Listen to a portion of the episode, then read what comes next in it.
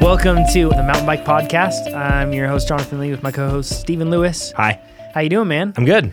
Good to hear. It's uh, late on a Friday. It's oh, it's it's happy hour. They might say closing time. It is. and uh, we're getting this podcast done. This is where you listen to all things mountain bikes, whatever type of mountain biking you do. Sometimes accused of speaking of XC too much, so we'll try to fix that.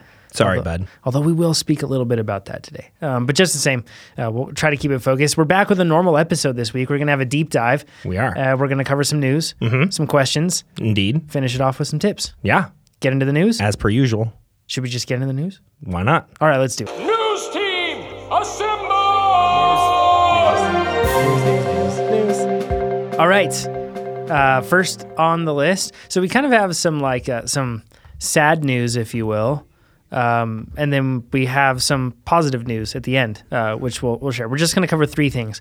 Lots of things have happened, I know, but we're just going to cover three things. Three big things. Yeah. First one, Niner. Yeah. Chapter 11. Yeah. So, uh, do you know much about Bang? I, I know a, a somewhat about uh, this. I just realized it sounds like I've declared bankruptcy before, and I'm like saying this from experience. I know something about bankruptcy. Okay. But I've never declared bankruptcy. I know that, I mean, I've said bankruptcy. I wasn't like, declaring like, Like bankruptcy. Like, like Michael Scott. yeah, definitely not. Oh, that was such a good. Did you ever see that one? No. He like ran out of the room and decided the only way to get out of he thought the only way to get out of debt was to actually declare the word bankruptcy, like to Good. say it. Okay. So he ran out in the middle of the office and declared it with a panicked tone. It was fantastic. Perfect. Didn't realize that didn't fix anything. So, anyways, uh, Niner. I don't know if they did the same thing, uh, but they declared Chapter Eleven bankruptcy. Yeah. So, for those that don't know, and once again, I am not an accountant, so please, or a CPA, or man, any type of a lawyer that deals with this sort of a thing. So, if you are, and I've misspoke, I'm sure that you'll have plenty of room to correct me, but I'm going to try to not speak in too much detail and keep things vague. Anyways, uh, usually chapter 11, uh, so it seems in my experience and from what I've been told, is utilized as a way to restructure debt. Uh, in other words, if you have plenty of debt from a bunch of different sources, it consolidates that into basically one source that you end up paying off through one way uh, or to, to one debtor in one, I guess, in one respect. And a lot of the time it happens when you're a company that carries a significant amount of debt, but you're becoming acquired. Yes. And in this case, it looks like what they're doing is they're selling off Niner in one respect, or at least a portion of it, I should say. They're selling off a portion of it. I don't know how big that is. That could be small or large. And as a result, they're restructuring that debt because as a company, when you're coming in and buying a company and you have a bunch of loans to different creditors and everything else, that's messy and difficult to deal with. Exactly. So a lot of the time, it's more about consolidation than like we have no money. right? Exactly. Yes. because uh, look, I mean, loans. Anybody that that has bought a car or bought a house, well, n- you know, not with cash.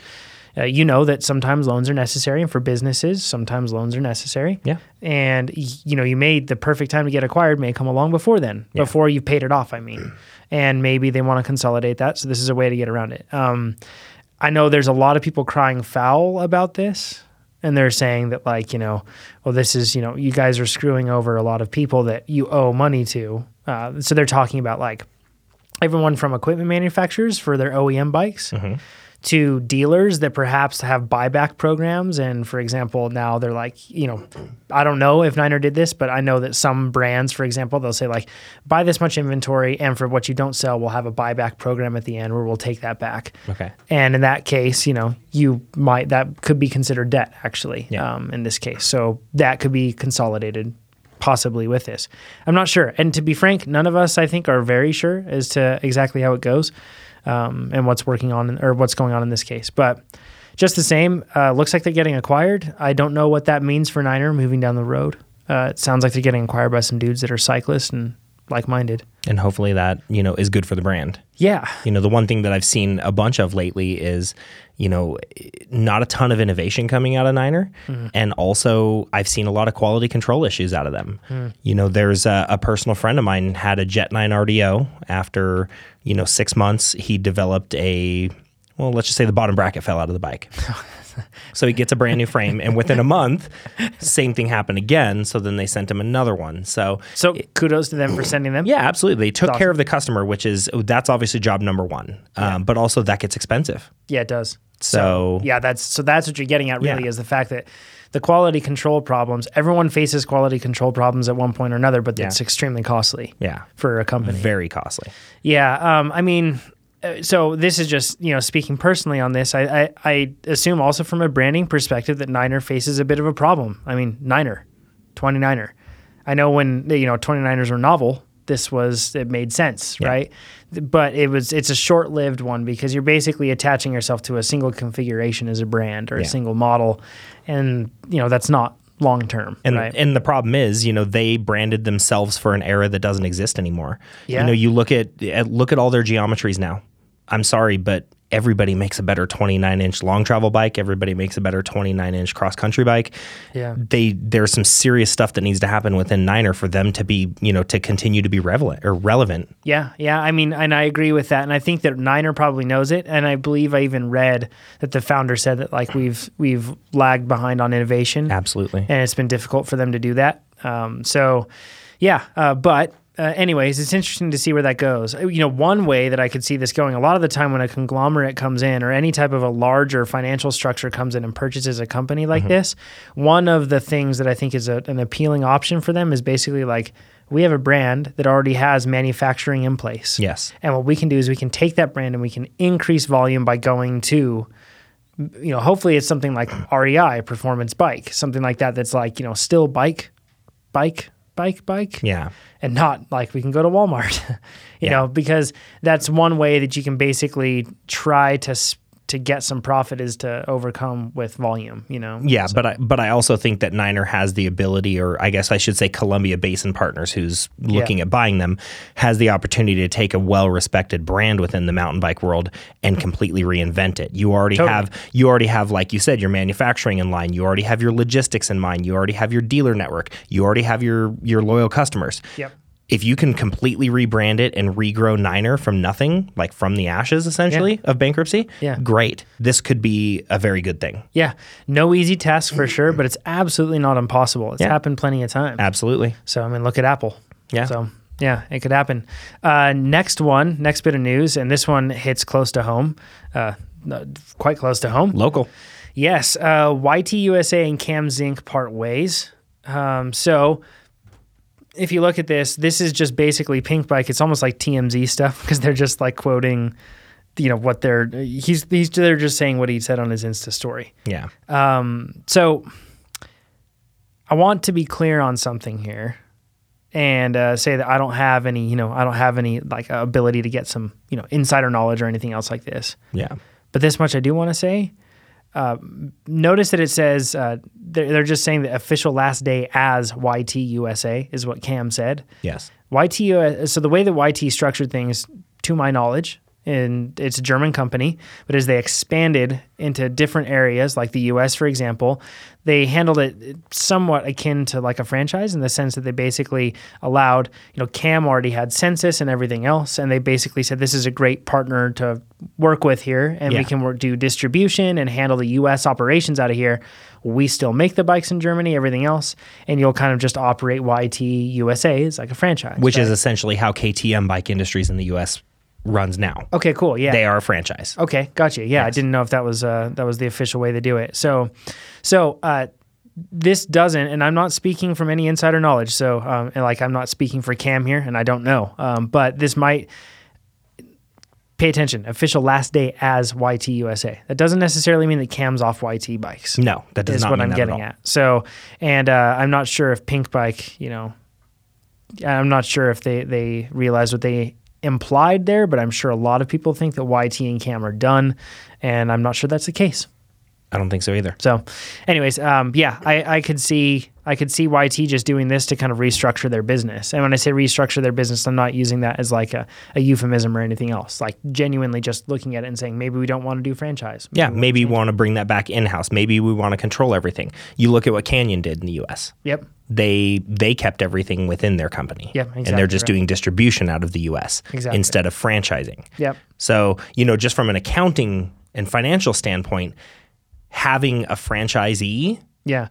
sell your bikes out of the you know out of the US for you doesn't help your bottom line doesn't make you look like any better of an operation Right. business wise Right. if you run the business, it's all built into your structure and Yeah. your uh, your financial structure, your logistics structure, everything. If it's all done in house, that gives you, I guess, more. I don't want to say credence, but it makes you. Yeah. It looks better on paper. More weight. You're saying. More weight, exactly. Yeah. Wow, we're getting into business stuff. We are. Let's hop into the next thing that is Yes. a business thing too. Sorry, y'all. Um, but this all affects us in the end. Uh, Mercedes Benz signs his, sa- signs on as title sponsor of the UCI World Cup, and it's funny when you look at the picture. They're showing a truck, which in Europe, I'm sure Mercedes Benz makes their trucks, and I know they've announced that they want to p- bring them to the U.S. and everything else.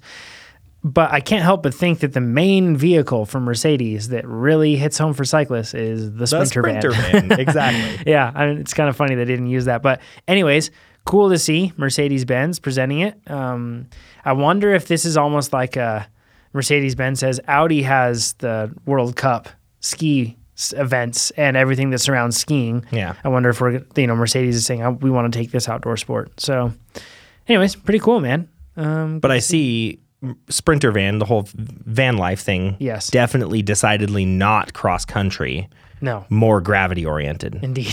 Okay. yeah, I see where you're going. Okay. All right, uh, Steven, let's get into the questions. Yes. Question. It's a ridiculous question. False.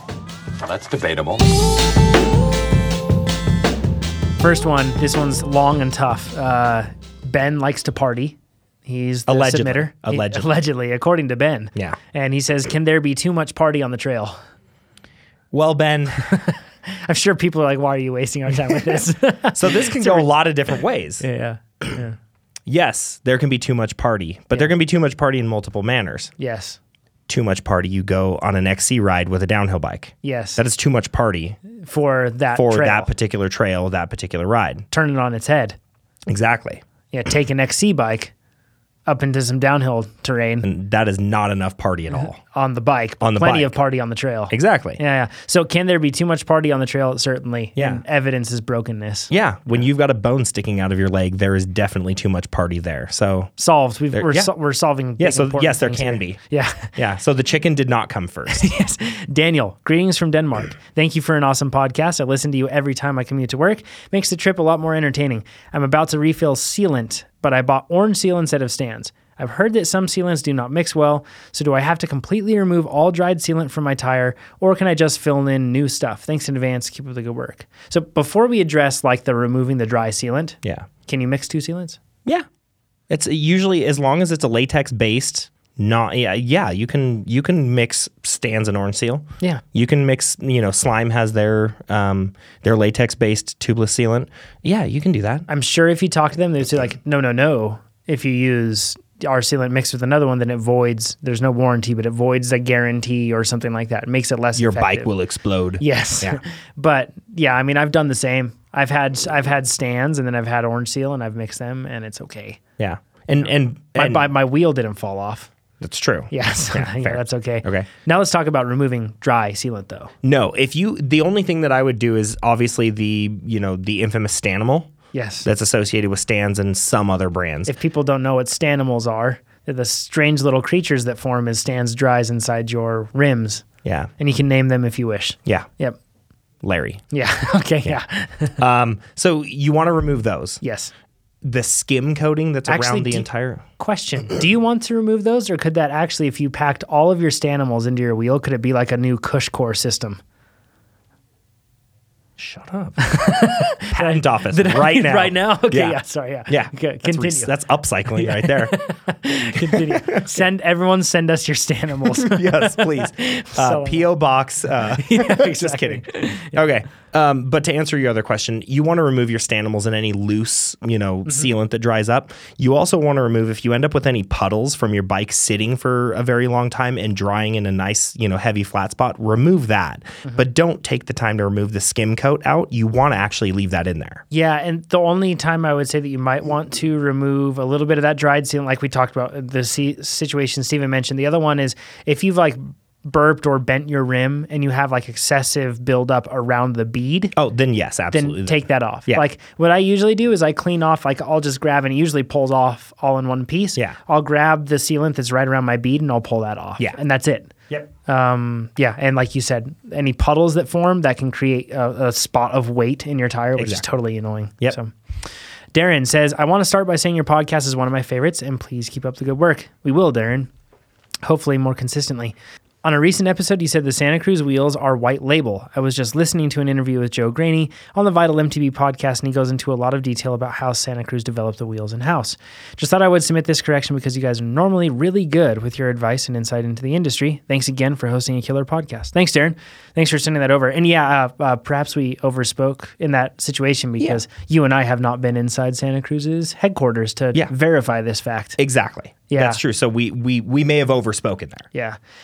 We do, however, want to take use this as an opportunity to get into some some be wordsmiths of sort, but get into semantics. Yes.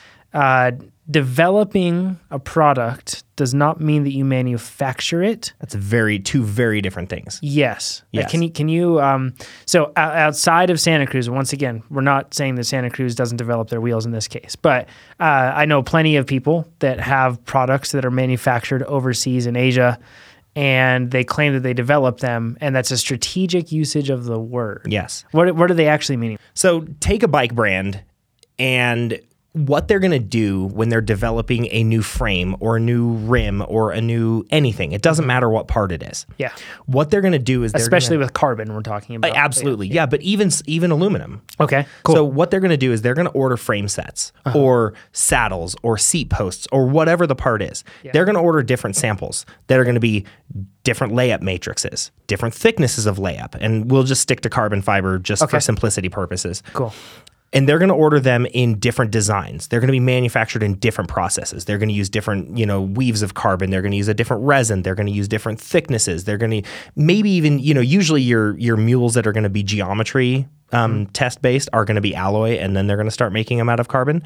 So what they're going to do is they're going to design all of these different layup processes and all these different manufacturing processes, and they're going to send some some sa- samples, and then the test riders are all going to ride the different samples, and they're going to find what they like and don't like about said particular product. Right. Then they're going to go back to the actual manufacturing facility overseas. Yep. And they're going to say, hey, we like this about test sample number one. We like this about test sample number two. We didn't like this. And they're going to give them a list of things that they want changed and things that they want better. Yes. And then they're going to send the next one. And that's how next you whittle iteration. it down. And that's how you whittle it down to a production Yep.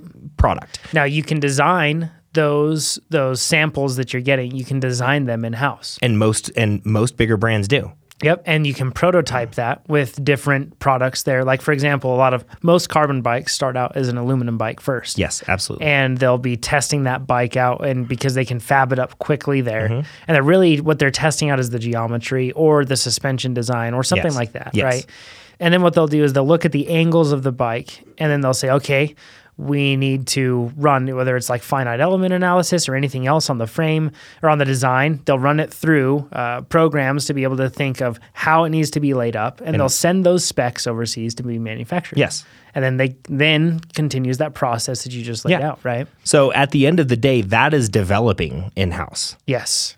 That's it. Manufacturing in house is completely different. envy is an example of, and I know uh, we somebody wrote in and was upset at us because we talk about envy, and they said that you know like you guys assume that everyone can buy envy. No, we we've never assumed that at all. No, not at all. They're just exemplary for a lot of things, and and like you know I, I know it's cool to hate envy in one respect, but because they put themselves out there as a target, but ride their wheels, man, with Yeah. that and be impartial. They're good. Yeah. they are so good, and they are. a f but the reason I bring them up is because they're a company that manufactures in house They do all of their own development. Every single thing happens there. They don't make the carbon fiber, of course. They order that. Yeah. that comes in. But That comes that's from it. three factories in the world. Yeah, All carbon fiber. yeah. So I mean, when you're getting down to it, um, I base I say this just to to stop people from from being so polarized on this subject to Mm-hmm. think that like, oh no, they're 100% made here or they're 100% made in Asia. And no, like it- the, the fact is that there's a better way to do this when Yeah. you work together and utilize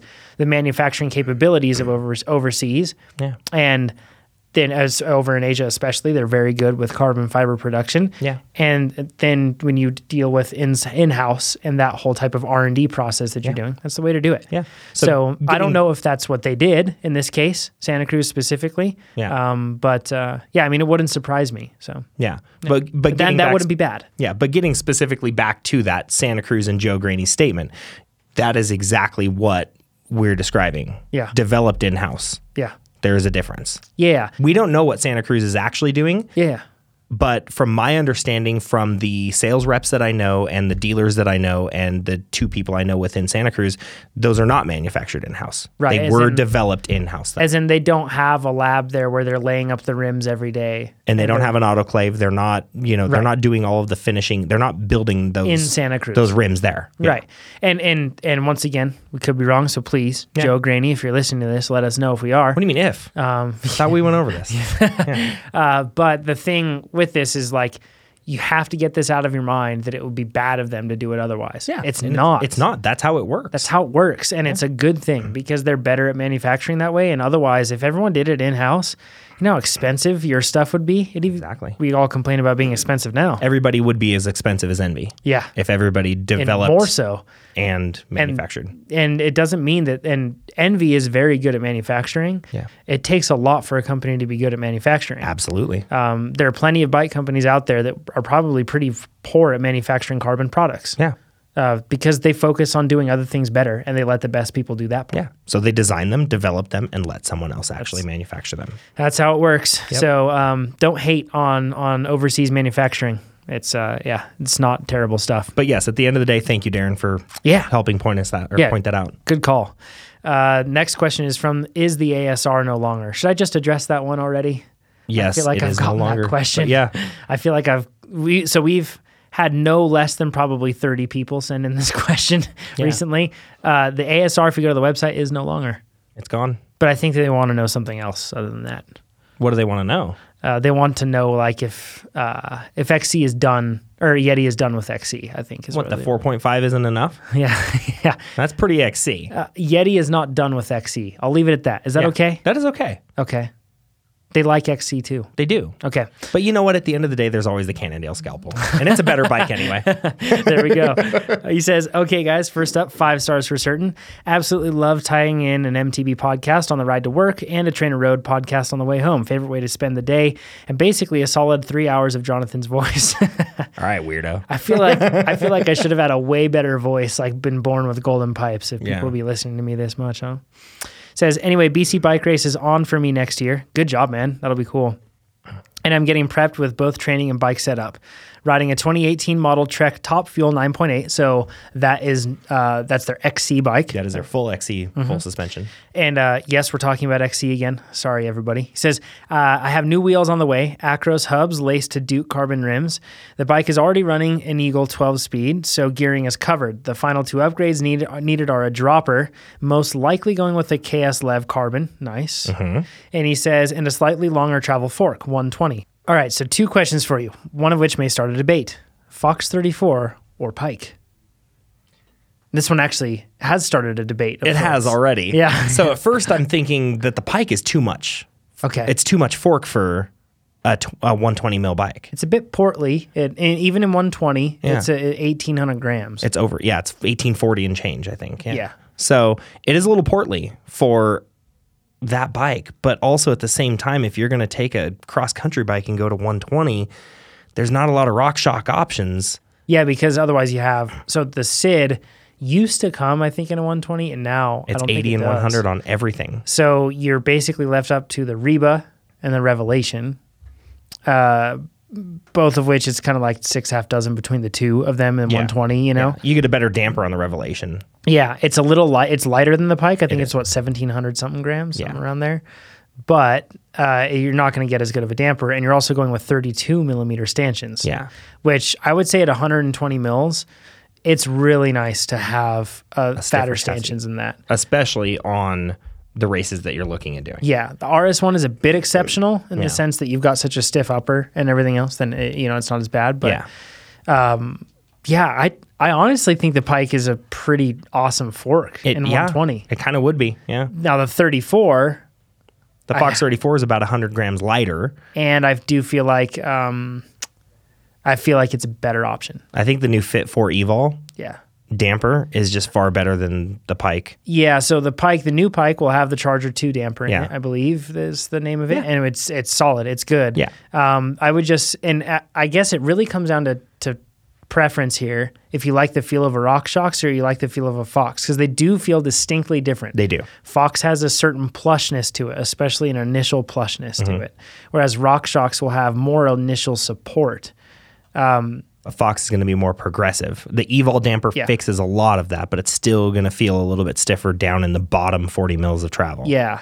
I I personally for XC stuff don't like Fox. Uh, I don't like that initial wobbliness. Okay. makes my bike feel not as stiff, and I'm fine with with uh, a bike that runs a little more chattery over stuff or has a little more feedback. Okay. uh, in XC. Once I Okay. get into like trail stuff and enduro stuff, I actually start to prefer more the Fox feel. Okay. But um, for XC, man, yeah, I mean, you can't go wrong either way, I guess is what we're getting to. But if you are a person that likes the initial plushness of a Fox, and keep in mind you're doing BC bike race for a week, so maybe taking the edge off all those bumps Yeah. might be nice. I'd say And the weight Fox. reduction. Yep.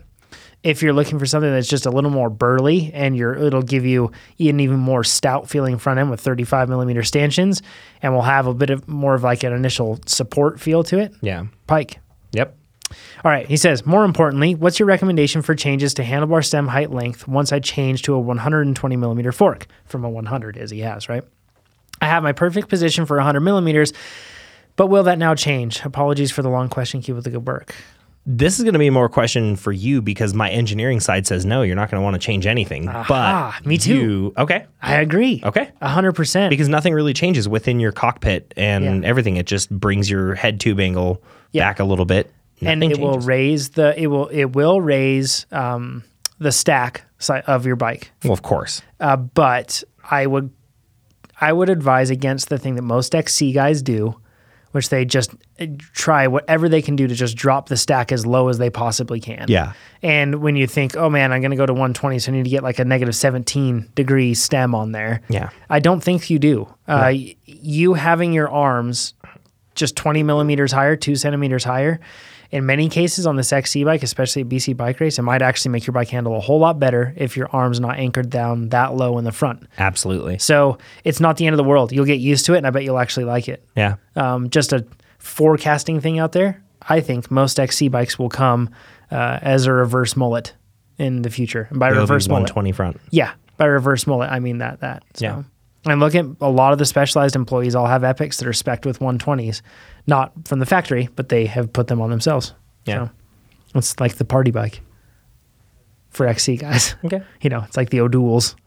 Okay. Yeah. sparkling. It's like the Coors sparkling Cutter. spider. Yeah. Or sparkling cider instead Yeah. of yeah, champagne. Anyways, business o ferrets. That's the next question. He says, or from this man. He says for or female, not Yeah. sure. Who knows? First off, you guys are head and shoulders above all other podcasts. Did you get the shampoo pun? in That's there? a good one. Yeah. good. I am loving all the technical info and how you guys cover all specialties of mountain biking. I've recently got into XC racing here in Florida, flat, sandy, with little elevation change. And I'm about to wrap up my first full season. Looking forward to next season. I've already started Trainer Road. Nice, man. Mm-hmm. My question I am currently riding a 2014 Specialized Camber Carbon Expert 29. That's a sweet trail bike right there. Seeing how it is classified as a trail bike, could I expect to pick up any time by switching to an Epic or a Scalpel, or should I just stop looking for excuses and focus on my training? P.S. Keep up the dad jokes. Eh, Ah, there good. we are. Yeah. M- Mr. or Mrs. Business O'Ferris, yes. especially on a flat, sandy, assuming high speed Yeah. XC course, you will gain so much from going down to a 100 mil bike. Yeah. You will in this case. and Mm-hmm. just just from an eff- e- efficiency of the suspension motion, Yes. Mm-hmm. efficiency of your pedaling, absolutely, yeah, When you're getting into, if you know, West Coasters that are listening to this and you ride mountainous terrain, we're not talking to you with this one. No. Uh, we're talking about people that ride in predominantly flat stuff. Now, I know that uh, Florida actually has a decent amount of technical terrain and a lot of like man made features and a lot of little ups and downs. They have a bunch of different areas um, where you're kind of racing through the Everglades. Yeah. So, uh, we want to make it clear that we know that you're not riding on bike paths all day. Yes. Um, but even then, I, I think that you would be much better off. absolutely, In uh, that said, that bike, the Camber and Specialized lineup, that's the one that most people should be buying. Everyone listening to this, dudes with enduros that think you're too gnarly, Yeah. or dudes that think you're too roady to have anything but an epic, yeah, look around. Amber. Ah, Steven not me. Okay. That's- I, I'm feel, not. God. I feel like every week we have to do this. Yes. He says, Hey guys, you talked about power meters in the previous podcast. Any thoughts on bike computers like the Stages Dash? Jonathan was totally into the Stages brand. Same for their computer then? Okay. Um, we should clarify. I mean, it's not that I'm like super into the Stages brand, although I do think this, eh, in not against it. Um, but um, You do run a stages power meter. I do, yeah. Um, on my mountain bike. Yes. Yep. And on my cross bike. Yeah. But not on my road bike. Okay. I have a cork on there. Oh, Um, yes. oh, fancy. Yeah. I do like the cork better. Um, but you know, it, it's just simply in terms of your power data, it's it's six half dozen. It's gonna It's be the it's not about it's not about the accuracy of how much power it's putting down. It's the consistency. And stages does a great job, and they're cheaper. Yep. That's Exactly. really what it boils down to. So for ninety nine percent of everybody, that's Stages why is the way. stages is so well recommended on this podcast is because it works. Yep. And that's who we're providing recommendations for. uh, All of us average Joes. The stage is Dash, their head unit. I'm actually not interested in it. Okay. Um. Okay. the reason for that is because it's uh now you'd think that me being like the power guy and into numbers and everything else you'd think that i would uh, be into it but no i want my head unit to do more than that Okay. so because to be honest in most cases if i'm doing power based training i'm inside and i'm using trainer road and i want to have an app interface that's specifically made for that right Okay. like i don't i don't i don't need a head unit to just give me numbers i use my head unit when i'm out on the road for mapping a lot Yeah. um, for trails and everything else. I, I've installed custom maps on my Garmin. You can look up DC Rainmaker's site to find out how to do that. Yeah. Um, he has a walkthrough on there. Um, that's what I really like a head unit for. Mm-hmm. It's not just the data. Um, that said, I do applaud stages for making something that's so just focused on that. So Yeah. it's pretty cool. Um, one thing that I think is really cool about it is how you can run it in landscape mode instead of just portrait mode. Yeah. And for mountain biking, especially, that's cool because it doesn't stick way out in front. Totally. So yeah, it's cool stuff. He says also I was watching a video with Rob Warner and Yolanda Neff and caught Yolanda saying it's not about the numbers or producing any times or anything. This got my attention. Is it really like that? Or is it, and no offense, an illustration on what pro mountain biking is? Just having fun. Or is it a mental game in order to paralyze the opponents? Ah, ah. shots fired from Yolanda on that one. Also, why are some, uh, he says, so little pro XC guys racing and, and gals racing with power meters? I know the weight penalty, but for a trainer, it gives so much valuable information. Thanks for your insights and weekly updates on mountain bikes. Great stuff. Cheers from Belgium. Ah, Ah, yes. good. Yeah, okay. I like their fries. and yes, very good. Uh, do you want to opine on this one at all, Steven? you know, I think at the end of the day, results in a race are what give you the most data to Ah. a trainer. I mean, at the end of the day, that's really what it's about. Doesn't give the trainer the most data. I would argue that. Well, it gives you the most accurate data. Did you win or did you not win? Well, no, because in the end, what happens if everybody crashes?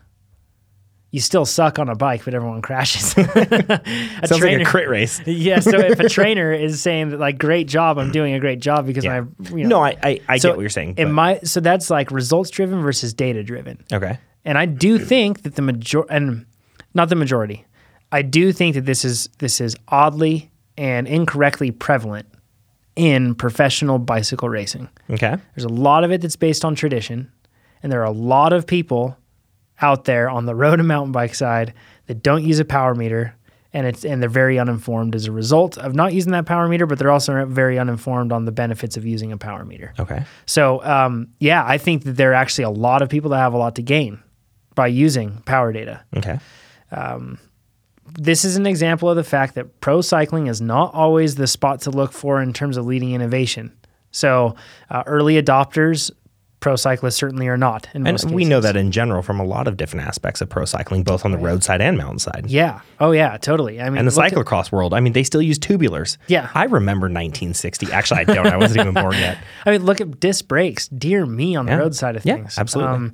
and with power meters, the weight penalty. I'm sorry. It's, it's, it's I'm sorry. It's negligible. It's 40 grams. yeah. It's negligible. pee more. Yeah. Like you're, you're fine. exactly. Yeah. Yeah. Spit twice and Exactly. then you've got it, Yeah. right? So um, it's it's not it's not a weight thing.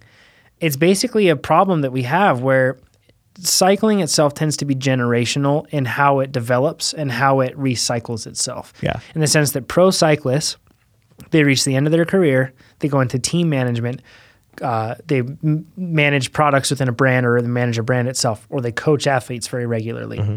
So, as an athlete that's been through it, you know, I've walked, you know, I've walked up and up uphill both ways to school in the snow type of a thing. I know best, right? Mm-hmm. Okay. That's what the athlete thinks. Yeah. So I'm going to share what I've learned with these other athletes. And you have tons of valuable stuff to share, but at the same time, that doesn't mean that your methods are the best way to get there. Does that make sense? And I see a ton of people that are training by heart rate and it blows me away. Like like why if you're a professional athlete, why are you training with heart rate? That is so bad. Like um, i- i- using a heart rate monitor to, co- to collect data, fine.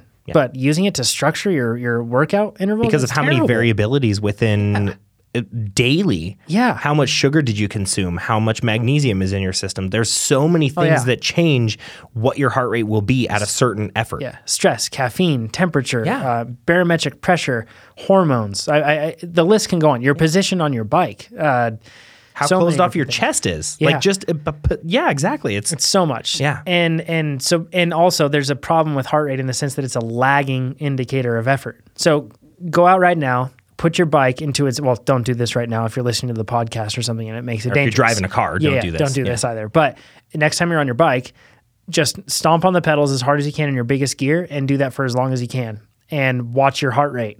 And what will happen is that your heart rate will not measure or not show the fact that you were doing hard work for that whole period of time. It's It'll only show going to hard show work eventually exactly right. So and why- afterwards. so why in the world would you be trying to structure something that has a start and an end with data that looks that smooths all of that out and doesn't show it? Yeah. It's crazy, man. Yeah. Um, so it's a lot of it is misinformation and a lack of education on the benefits of power meters. Um, and uh, now that said, there's also the other side of things. And maybe she knows about power meters and her trainer does too. And he knows that if she focuses on that power data, that it might be a distraction to her, or a discouraging thing to her. Like juniors, for example, I'm thinking they don't need to look into the numbers perhaps all the time. Some of them do, but a lot of them just want to ride. Exactly. And a person like Yolanda Neff is an insanely hard worker and trainer, but at the same time, maybe she just has this side of her because she does seem like a very fun loving person. Maybe that is a discouragement to her. Who knows?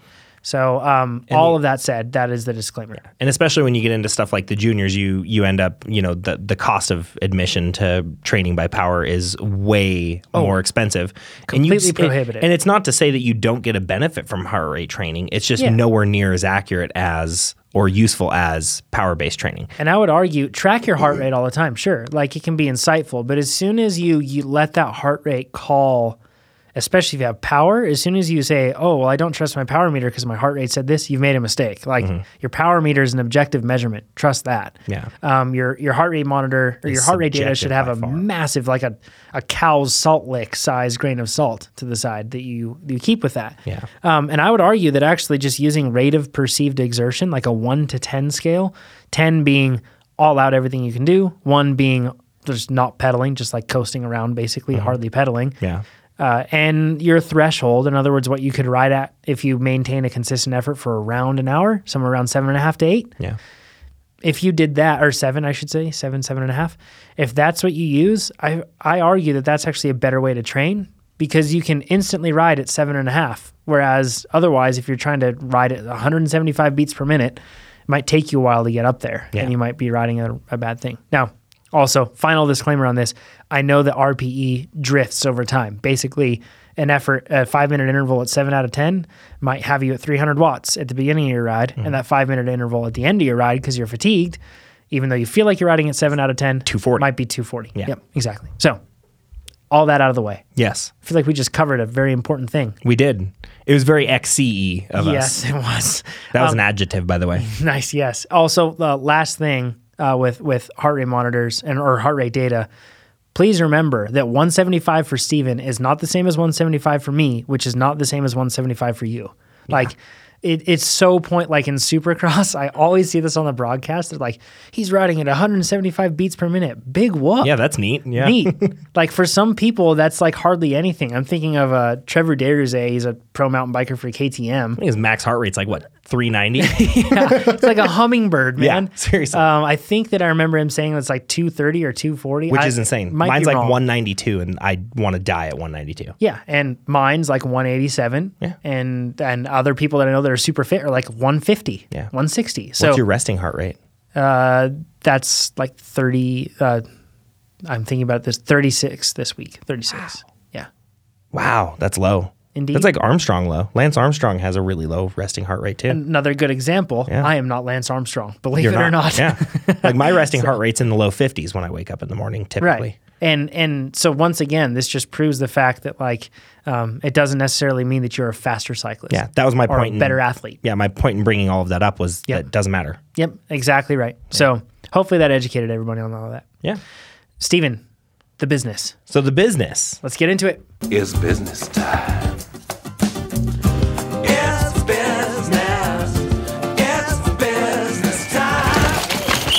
uh, it's actually uh, it's something that we thought about well tori sent in this question and it aligns perfectly uh, said, tori says i suppose i should have input a silly name such as trail slayer or shreddigator so it sounds cool on air uh, tori's cool too Yeah. Yeah, he says. Uh, I think it's Or a. she. I think it's a political party. What? Uh, the Shreddigators? yeah, exactly. Yeah. I mean, we're almost there. yeah, okay. Uh, he says, It's that time of year, and I'm ready for an early Christmas gift to myself.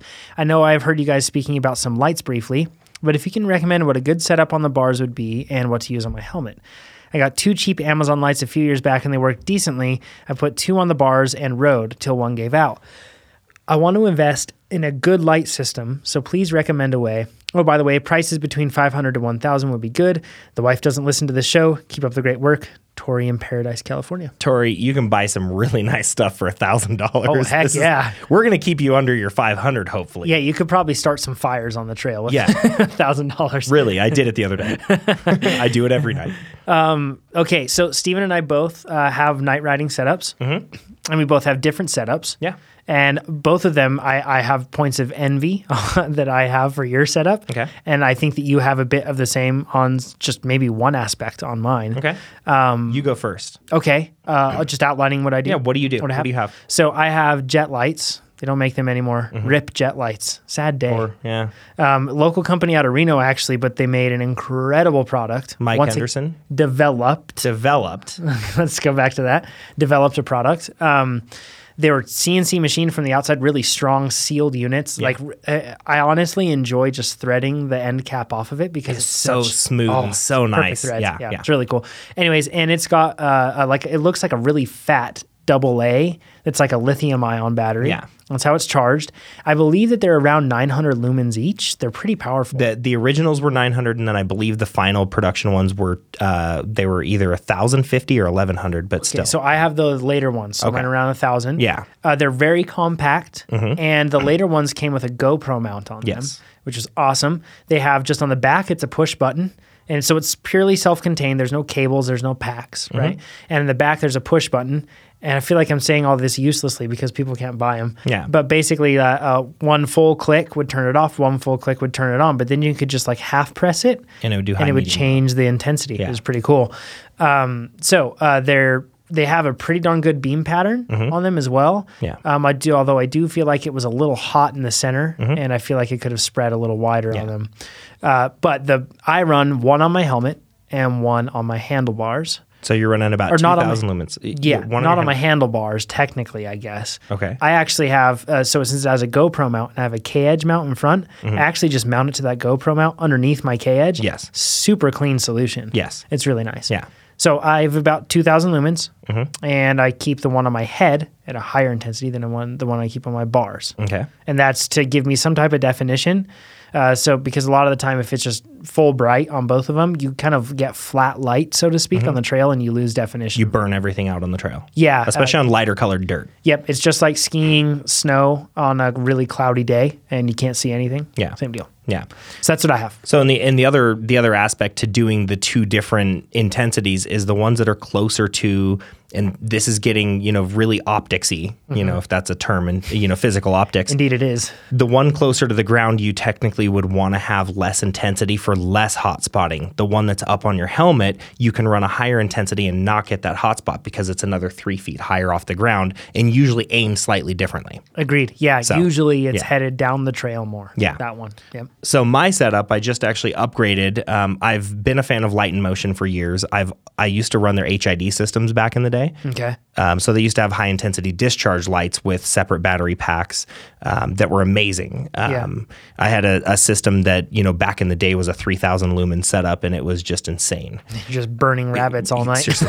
bunny burners, man. Oh. So I just upgraded to the new Taz two thousand on my handlebars With- By light and motion. by Light and Motion. Um, that is a. It's got two separate lights, uh, two separate buttons on it. There's three separate LEDs within that. So you have two long distance beams that are running out of the same, basically two different reflector bowls, but it's the same part of the housing. Okay. They're straight fire. They're longer distance. Gotcha. Then you have a separate LED that's down in a diffused housing with a diffused cover. And what that's supposed to do is give the wider pattern. So you're getting multiple beam patterns out of this same light. That's clever. The the thing about this light is at 2000 lumens, it runs 45 minutes longer than its nearest competitor Wow. at the same lumen output. Do you know how long that is? an hour 45. Wow. So that's one thing I forgot to cover on mine. I get a, what I've tested is about an hour and 15 minutes on high, which is pretty darn impressive Mm-hmm. Yeah. for self contained light. Yeah. Um, but I can put it on medium and I can get over, I've gotten up to three hours on medium. And then I had it on low backcountry skiing. I actually brought it up and put it on my helmet Yeah. for backcountry skiing. And it lasted me all the way through four hours. Yeah. Um, and it was still good. Yeah. And that was on low. Yeah. So So, the the light and motion, I believe they claim an hour thirty or an hour forty five on high, and then it's like just under four hours, you know, for the medium setting, and then something like six and a half for the uh, for the Nice. low setting. I'm averaging. I've I've ridden mine for about two hours on high, Mm-hmm. and it's you know it's yellow getting ready to switch over to red at that point on the battery life meter. So and it does tell you when the light's on. It actually has a little indicator telling you where the battery is. that's clever. So that's kinda nice cool. to have. Yeah. The cool thing about the Taz also is it works for commuting and all of that. It actually has side firing amber LEDs that you can turn on and off. This thing is amazing. Yeah. So it has side ambers that will blink. Um, Yeah. they, they go through a pulse mode. They don't actually blink on and off. Cool. So that's my handlebar setup. What do you have on the head? The head, I'm running their new Trail 1000 fast charge. Okay. So before I get into that, I do want to say that the one thing that that is a little bit of an issue with the Taz 2000 is it takes eight to nine hours to charge. Wow. It takes a long time. That is a long time. and I usually like to charge my lithium ion batteries on a lower amperage so that you give it more of a trickle charge effect. So Yep. it gives you a deeper charge. Mm-hmm. So plugging into my computer at work, it takes nine hours to charge Wow. Hmm. that, that when it's fully dead. So then on the handlebars, I'm running the the Trail FC um, 1000. So it's the Urban 1000 Trail model. okay. And it's the fast charge. But do you know what makes it trail specific? So the Trail specific actually has a different optics pattern. It's the same Okay. light Smart. it's the same same LED, same drivers, same everything, same everything is their urban version, but the urban trail has a different beam pattern. Okay. So the cool thing about this one is this is my long distance light. Nice. So I have the tra- the uh, the Taz 2000 set up to give me f- uh, basically zone 1 to 3, which is like my immediate out to intermediate lighting. Gotcha. I run the Trail FC on my helmet a little bit higher so that it's where I'm in a corner. It's out where I'm looking. Yes. Same here. And it's usually about 150 feet down the trail is where I want that light to be aimed. You'll be amazed when you're riding at, li- at night if you angle that light up how a bit from where you probably have it, how much more comfortable you will be with riding at speed, especially, but Yeah. just riding in general at night. Yeah. S- So that setup is about, uh, a- as far as modern lights go, that's about the best setup. 3000 lumens of output. I can ride almost as fast at night as I can in the daytime because I'm be, I'm able to light up that much trail. Yeah. zero hot spotting out of the light and motion lights. Yeah. The most even spread of light I've ever seen out of any forward facing LED setup. So let's get into so those those are our setups. Those are our setups. Let's get into um, some specifics on what people can look for in a light, the things you can ask the manufacturer about, and and kind of figure out. So, lumen output. What would you say is sufficient for mountain biking? For and actually, before we do this, let's talk about two versus one and where you should put if so two lights. It's a great luxury to have. Mm-hmm. It is. but they're not they're not cheap. Yeah.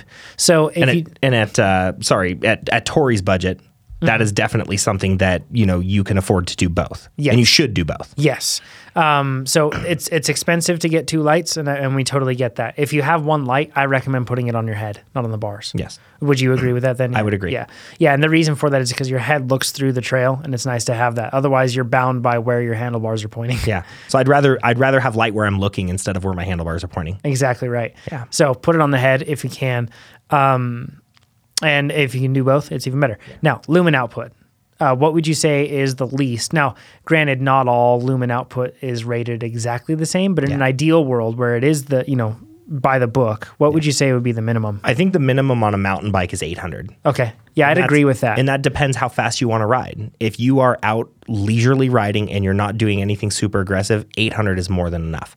I mean, you and I, even when we're climbing, Yeah. we turn our handlebars off On and we low. just have our our helmet ones on as low as they'll go. Exactly. And that's plenty. yep. And Yeah, in fact, it gives you kind of a more romantic ambiance, if you will, yes. when you're out on uh, dude like a you know dude night, yeah. riding bikes.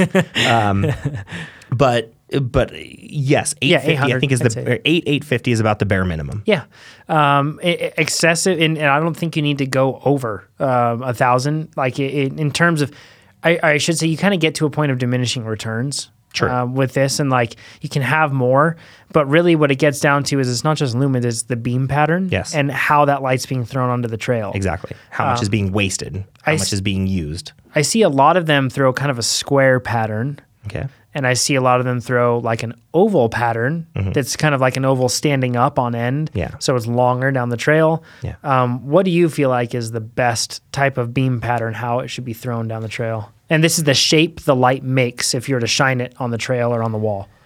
So here's, I, I'm going to throw another one to light in motion here. Okay. Their beam pattern is the best. Their beam pattern is set up to be, it mimics a car headlight. Okay. So what that's going to do is that's going to basically give you a trapezoid shape out away from you Mm-hmm. and cut in f- a relatively short distance, Okay, so- 20 to 40 feet. It spreads out and then it cuts back in, you're saying? No, it spreads out to a certain point and then it's straight across. Gotcha. Okay. And then there's the with since they have the multiple uh, the multiple light outputs, then Yeah. you also have the longer distance in the middle. Yeah. So it's almost like if you think of like a candle. Yeah. The output is going to go wide and then it comes back in and then it's narrow Yeah. further out.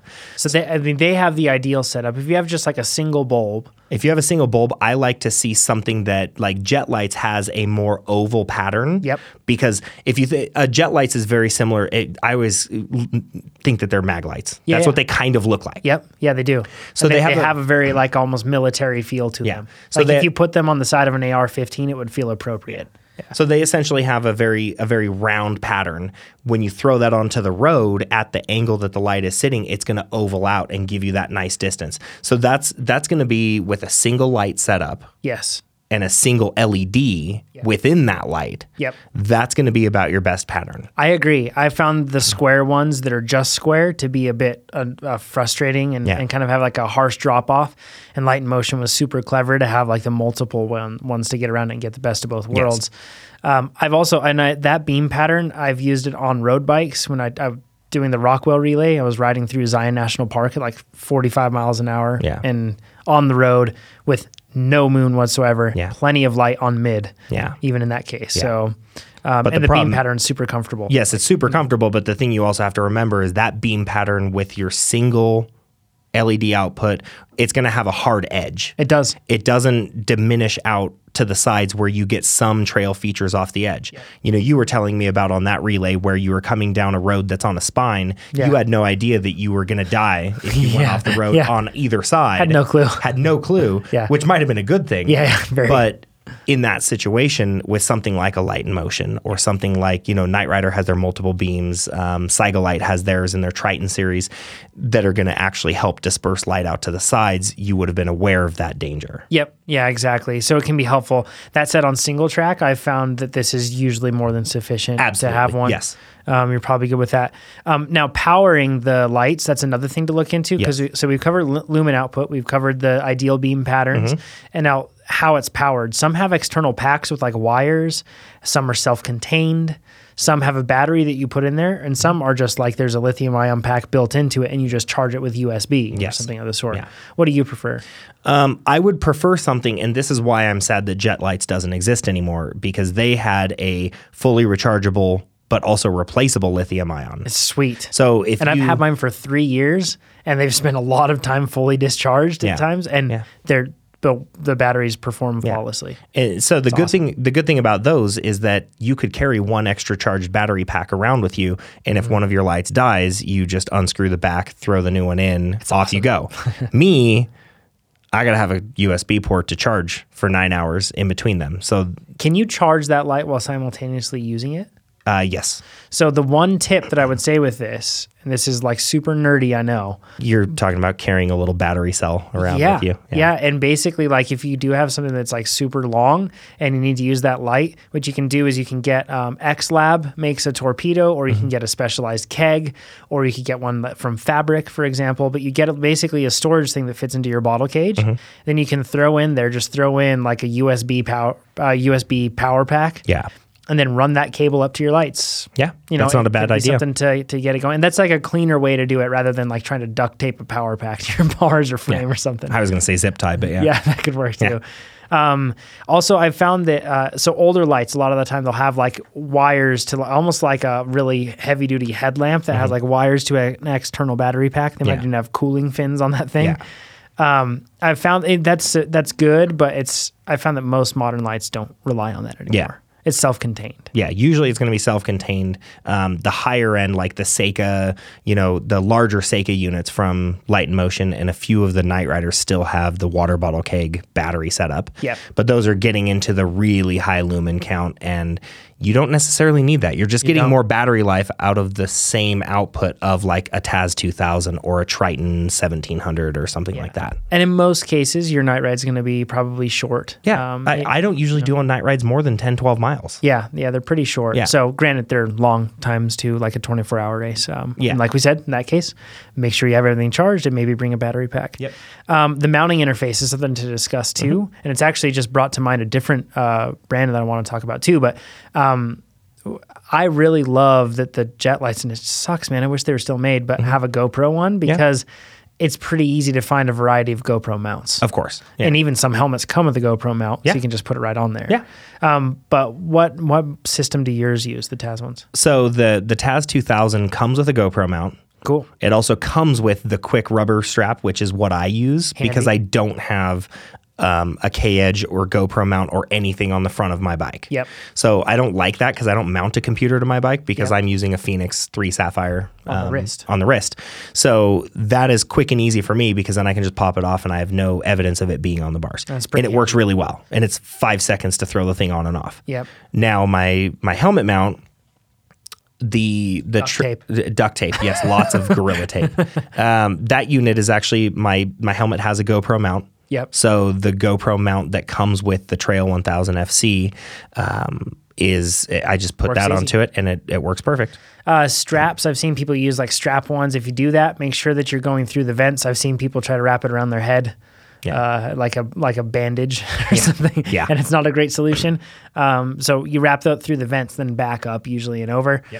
Uh, Garmin does make lights, Mm-hmm. and I've neglected to mention these. Um, and they have something really cool to them. But the cool part about that is that a lot of the time you can just put it on your Garmin mount, Yeah. um, and then just throw your Garmin in your back pocket because you're probably not interested in your data at night anyway, unless you're stopped and looking at maps. Yeah. So, unless you're training at night, which is a little weird, but because then you're not getting good sleep, and that training probably isn't going to have a good effect. Anyways, unless, unless you're training for like the 24 hours of old pueblo or if you're a bat because you're nocturnal anyway.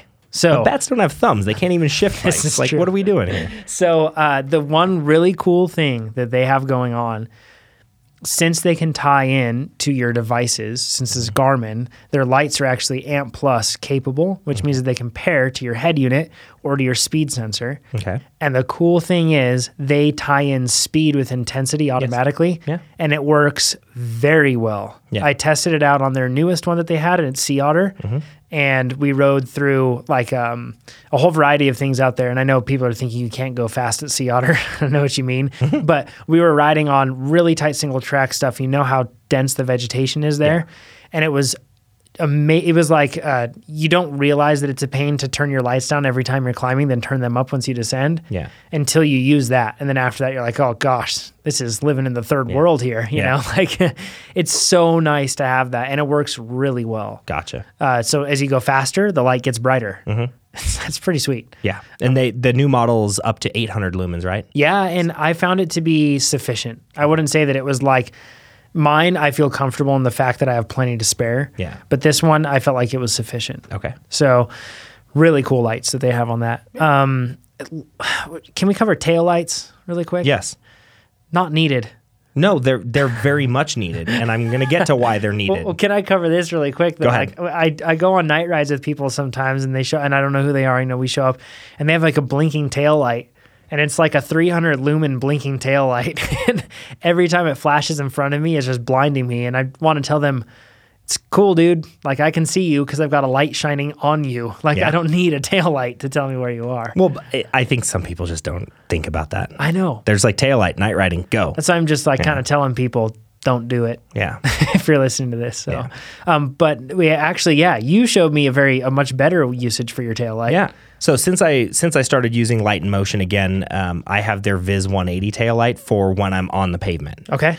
So what I did, I have an old Surface Thunderbolt 60. It's I think the UTL 60. Okay. And we use that when we were doing our road running things. Yes, I, I have run before. The Reno Tahoe Odyssey, I've done a few times. Dark, confused time for you. Yeah, it's very, very weird. Yeah. Um, I found myself though. I found salvation Yeah. on wheels. Okay. Um, and so we use that taillight during our running races. Mm. And I've had no use for it ever since then. It's got a built in USB rechargeable lithium ion battery and it's a gnarly 150 lumen. It's, pretty a bright. br- it's a bright taillight.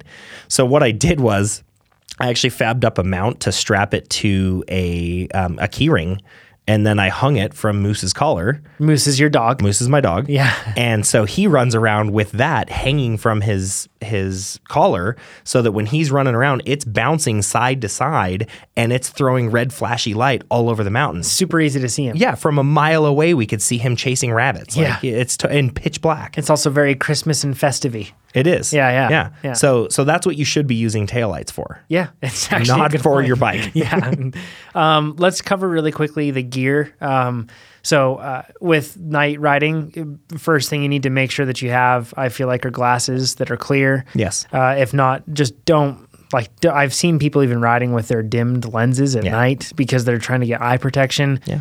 Don't do it. Yeah, last night I forgot dangerous. I forgot to bring my clear lenses with me and I just rode without glasses Yeah. because I would rather be teary-eyed than try to look through a monochromatic tinted lens Yeah. when it's pitch black out. Yeah, and it's always dangerous. Of course, there's its own set of dangers of riding without glasses, and we get that. We don't endorse riding Yeah. without them, but just uh, so you know, there. Um, so yeah, with glasses, I would recommend that. Um, uh, also with goggles, one thing I would caution against, like with people using goggles at night, a lot of the time if you have a scratched lens, which happens a ton with goggles because they scratch really easily, Mm-hmm.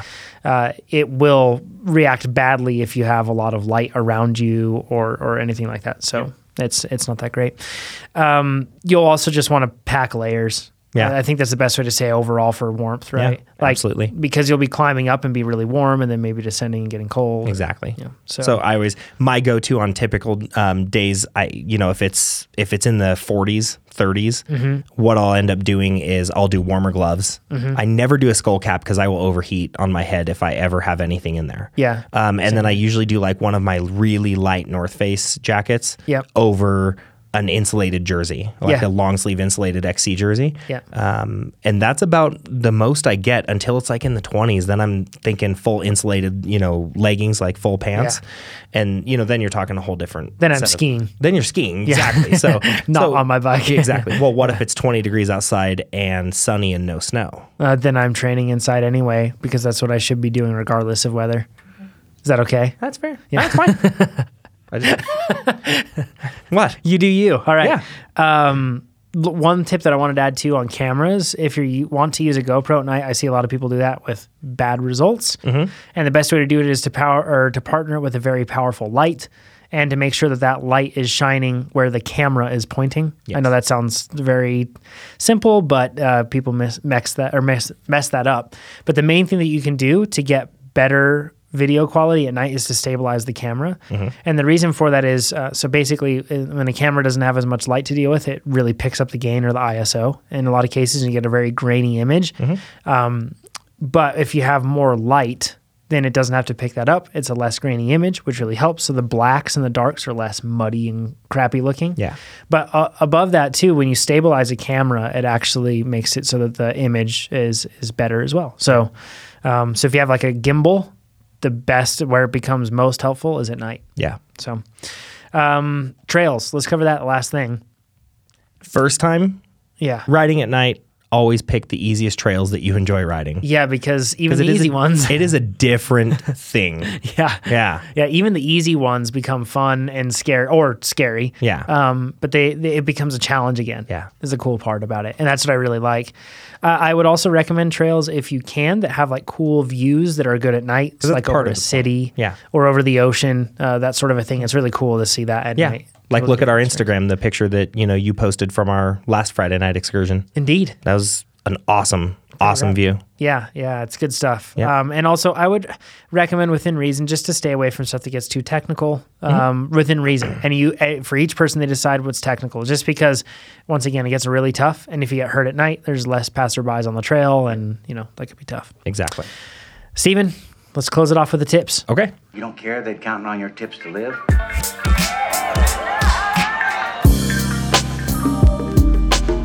Let's tie back into night riding with yours, actually. Yeah. yeah, So after I discovered the the taillight hangy thing set up for moose, yes. um, I ended up finding a company on Instagram, um, Halo Lights. Okay. So they're a US made LED ring collar. They're they're a halo. Did you find these people on Instagram, or did you find them at Burning Man? No, I found them on Instagram, Yeah. and, and they're they're a dog specific. Okay. um, it- they're not even dog specific because they do advertise using them for certain other purposes. But what they are is a silicone ring, Yeah. with a battery pack and then a string of LEDs, and it's shoved into this silicone ring. Yep. and it's not made to be a full collar. You would never leash your dog with it, and then Right. you know have uh, a leash attached to it. But so what um, I ended up doing is ordering a few different ones of theirs in different colors, and it's just this little lithium-ion USB rechargeable silicone soft collar. And I ended up getting two green ones, and me being the weirdo that I am, I decided to hop it up a little bit. and what I did is I took one of them completely apart and I shoved the LED string backwards into the, The other silicone one? housing of the other one. So I have one LED collar. It's like with double two sets of powered. lights and two sets of batteries. Nice. So Moose runs around looking like a green little alien, and and I can see him just as far as the red blinky taillight. And uh, I actually tried it out last night for the first time. They lasted for an hour and a half on the trail, and they were still over fifty percent charged. And you, they have different flash modes, so they have on constant, they have fast flash, and they have slow flash. That's pretty cool. And it, it worked out really well. It's awesome. They're like 35 bucks, so they're a little expensive. But the reason that I did this was we went on a night ride and I had a very cheap LED collar for Moose. Mm-hmm. And um, and he almost got hit by another mountain biker coming down the trail because the mountain biker didn't see him. Yo. So I want Moose visible. Yes. I want him to, and he knows how to get out of the way of the trail, but at night it's just a different experience. And he just, yeah. yeah. So he almost got hit. And so I'm like, no, I want him to be way more visible. So That's cool. Halo lights, they're awesome. Nice. Um, my tip is going to be the Rogue TB2 trap bar, or as some people call it a hex bar, and it's a weightlifting thing.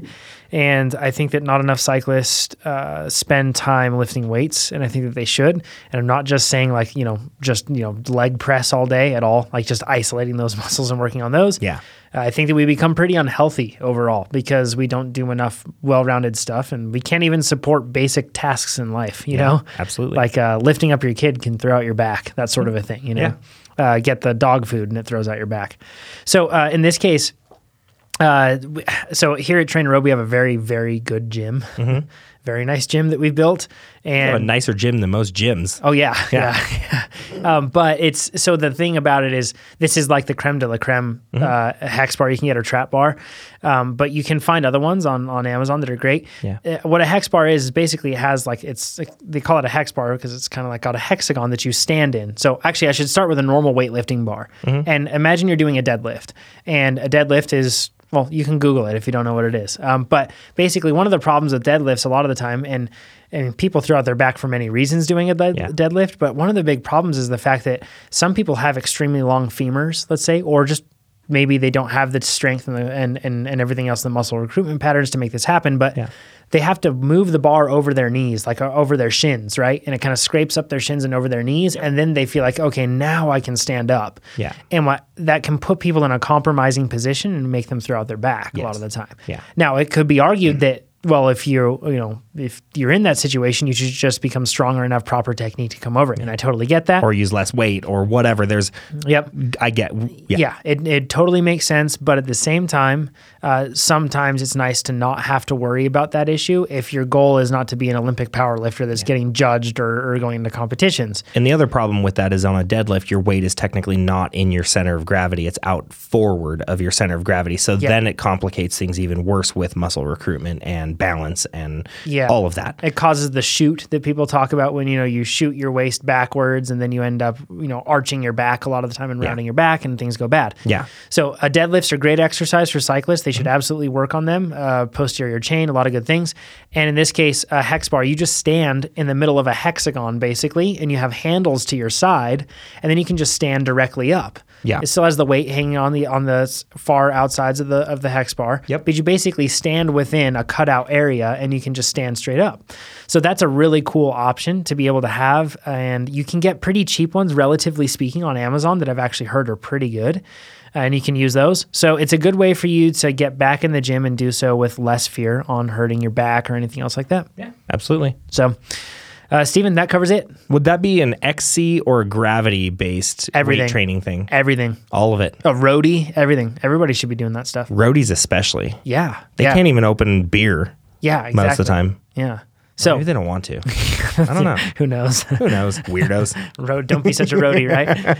and with that, uh, you can submit your questions to mtbpodcast.com. You can go on there, check everything out, and we'll talk to you all next week. Have a nice day.